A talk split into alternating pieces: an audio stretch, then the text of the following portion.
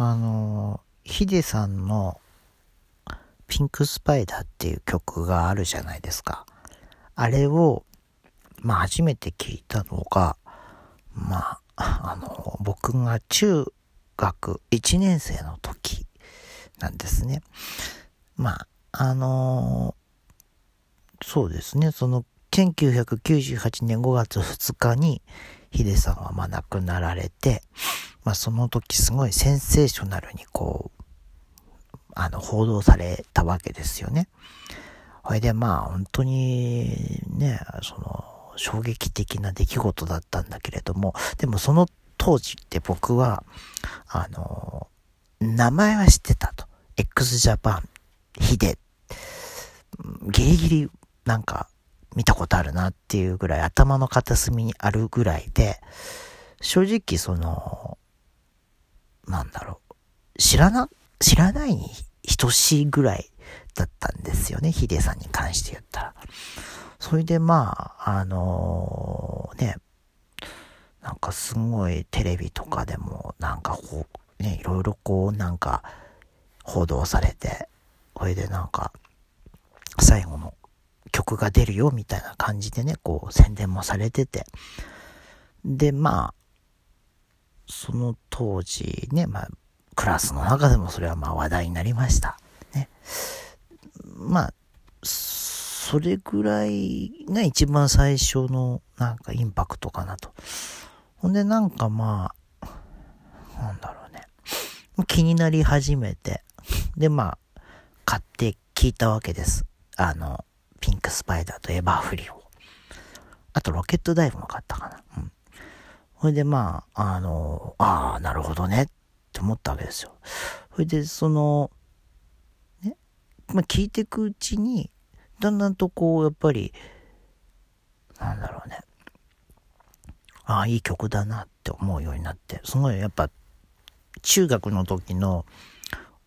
音楽、聴いてる音楽ってやっぱりなんかすごい、な今まで僕はその、まだ本当に、いわゆる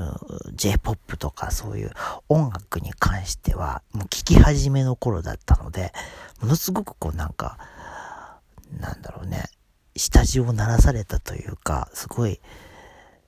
き、な、初めて、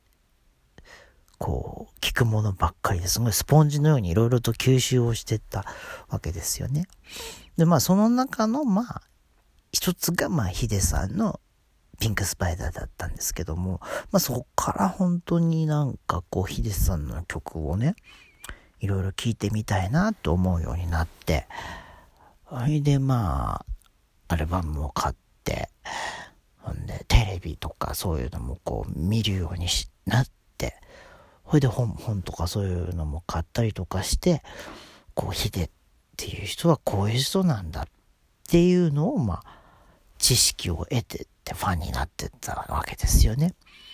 だからまあそのきっかけの曲がまあ、ピンクスパイダーになるんですけれども、その初めて聞いた時と今とではまた全然その捉え方が違うというか、そうですね。その最初聞いた時はもうそのイメージというか、ね、何かその、いろいろこう、まあ、ヒデさんの亡くなり方と、まあ、関連付けられて、なんか紹介されてたりとかしたんで、ああ、そういう曲なんだろうかって思って、そういう、まあ、ね、今日、そういう興味で聞いたわけですよね。そこがまあそもそもそもの始まりだったんだけれども、でもなんか、ななんだろうね。だんだんとそういうのじゃなくて、まあこうやっても回数を重ねていくごとに、ああ、なかなかいい曲じゃないかって思い始めて、それでもう本当に今に至るまでえー、まあ、20、20、20、20年間ですか。もう、ずっと聴き続けてて、で、何百回、何千回と聴いてると思うんですけれども、やっぱり何回聴いても、すごい曲だなっていう、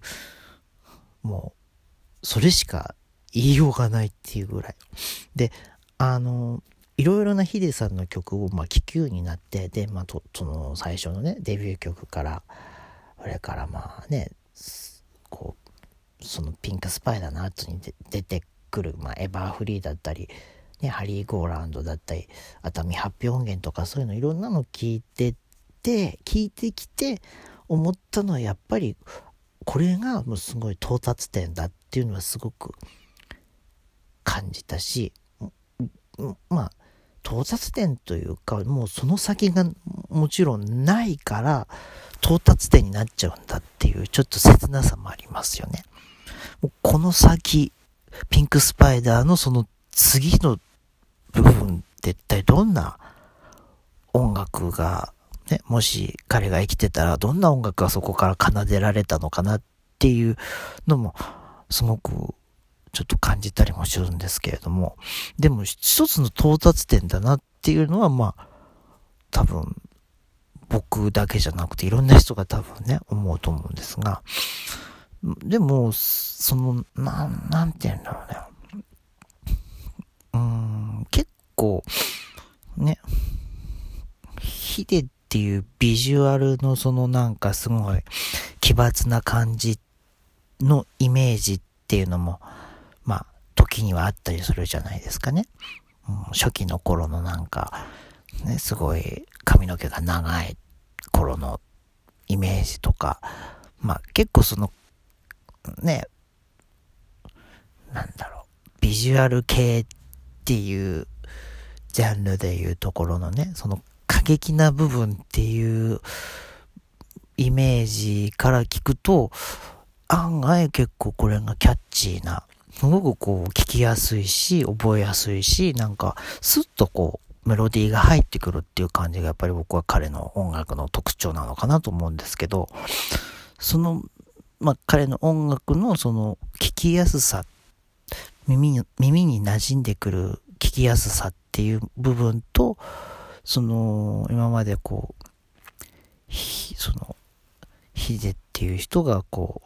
う、吸収してきた様々なね、日本にしてもアメリカにしてもいろんな音楽のジャンルっていうものが、こう、そこにこう、ピンクスパイダーっていう曲にこう、ギュッと濃縮されてるっていうのがあると思うんですよね。だから、僕はその、聞きやすさの中にすごい濃縮されてる感じがすごくあって、もう、いきなりイントロがこう、ドンと始まった瞬間からなんかこう、ロックオンされるっていう部分。でも、そこからもう、なんか離れられなくなる。のをわしづかみされるような、そんなイメージがあります、僕は。だこれは本当に、ね、街中で聞いても車の中で流れてきても、もうそれが流れてきちゃったらもう、カッとこう掴まれちゃうというか、うん。それが僕のピンクスパイダーですね。うん。なんか楽曲のその内容とか、ね、あとはまあその曲のその、なんて言うんだろうね、醍醐味というか、もちろんそう、それも全部含めてなんですけど、いや、なんか、すごい、なんて言うんだろうね、難しいな。すごいもう、ここまでこう、わしづかみにされちゃう曲なんだなって思いましたね、本当に。だから、その、中、その自分が一番最初の頃に聞いてたよりも、だん、なんか今の方が、なんか、すごい掴まれるというか、うん、意味を知って、意味を理解して、そして、うん、なんか、いろいろなことを知ってからこう、聞いてると、やっぱり、この、なんか楽曲の、その力とか魂というかにこう引きずり込まれるようなそんな曲なんですよね。うん、まあだからまあ、ね、その中、中学とかその時は本当に多分、なんとなくでしかやっぱ聞いてなかったのかもしれない。でも、聞いていくうちに、だんだんとこう愛着が出てくるというか、なんか、その楽曲が持ってる、その、力っていうものが、まあなんか、僕の中にはこう、ね、訴えかけてくるというか、なんというか、もう、そういう感じなんですよね。だからもう、いつ聞いても、なんか、非常に、すげえ曲だなっていうのが、まあ、僕のピンクスパイダーの感想です。もう、あの、拍手するようなあれじゃないんですけど。でも、その、一言で言うと非常に難しいんですけど、でもすごくこう、ヒデっていう人が今までこう作り上げてきた音楽の集大成でもあるし、その、ね、歌詞とか、あとプロモーションビデオとかもそうだし、ビジュアルも全部そうだけど、全部それがこう、最高潮のところだったっていうのは本当にありますよね。だから、ここれ、今までそのね、一番最初からこう積み上げてきたものの一つの、まあ、頂点が、まあ、ピンクスパイダーっていう曲であって、で、じゃあその先ってどんなになるんだろうなっていうのはもう本当に想像の域から出ることはない。でも、それはもう我々心の中で描き続けていくものかもしれないし、もしかしたら、ね、そういうクリエイターの人たちが影響を受けて描いていく世界なのかもしれません。とにかくだからその様々なきっかけの中のピンクスパイダーっていう意味合いもあると思うんですけど、とにかくもう僕はこの、これを中学の時に聞いて、ああ、すげえなっていう思って、それでもうハマってったと言っても過言ではないです。ただ、その当時はそんなに、まだね、あの、あれがないですから、語彙というか頭もなかったということで、えー、今日はヒデさんのピンクスパイダーのお話でした。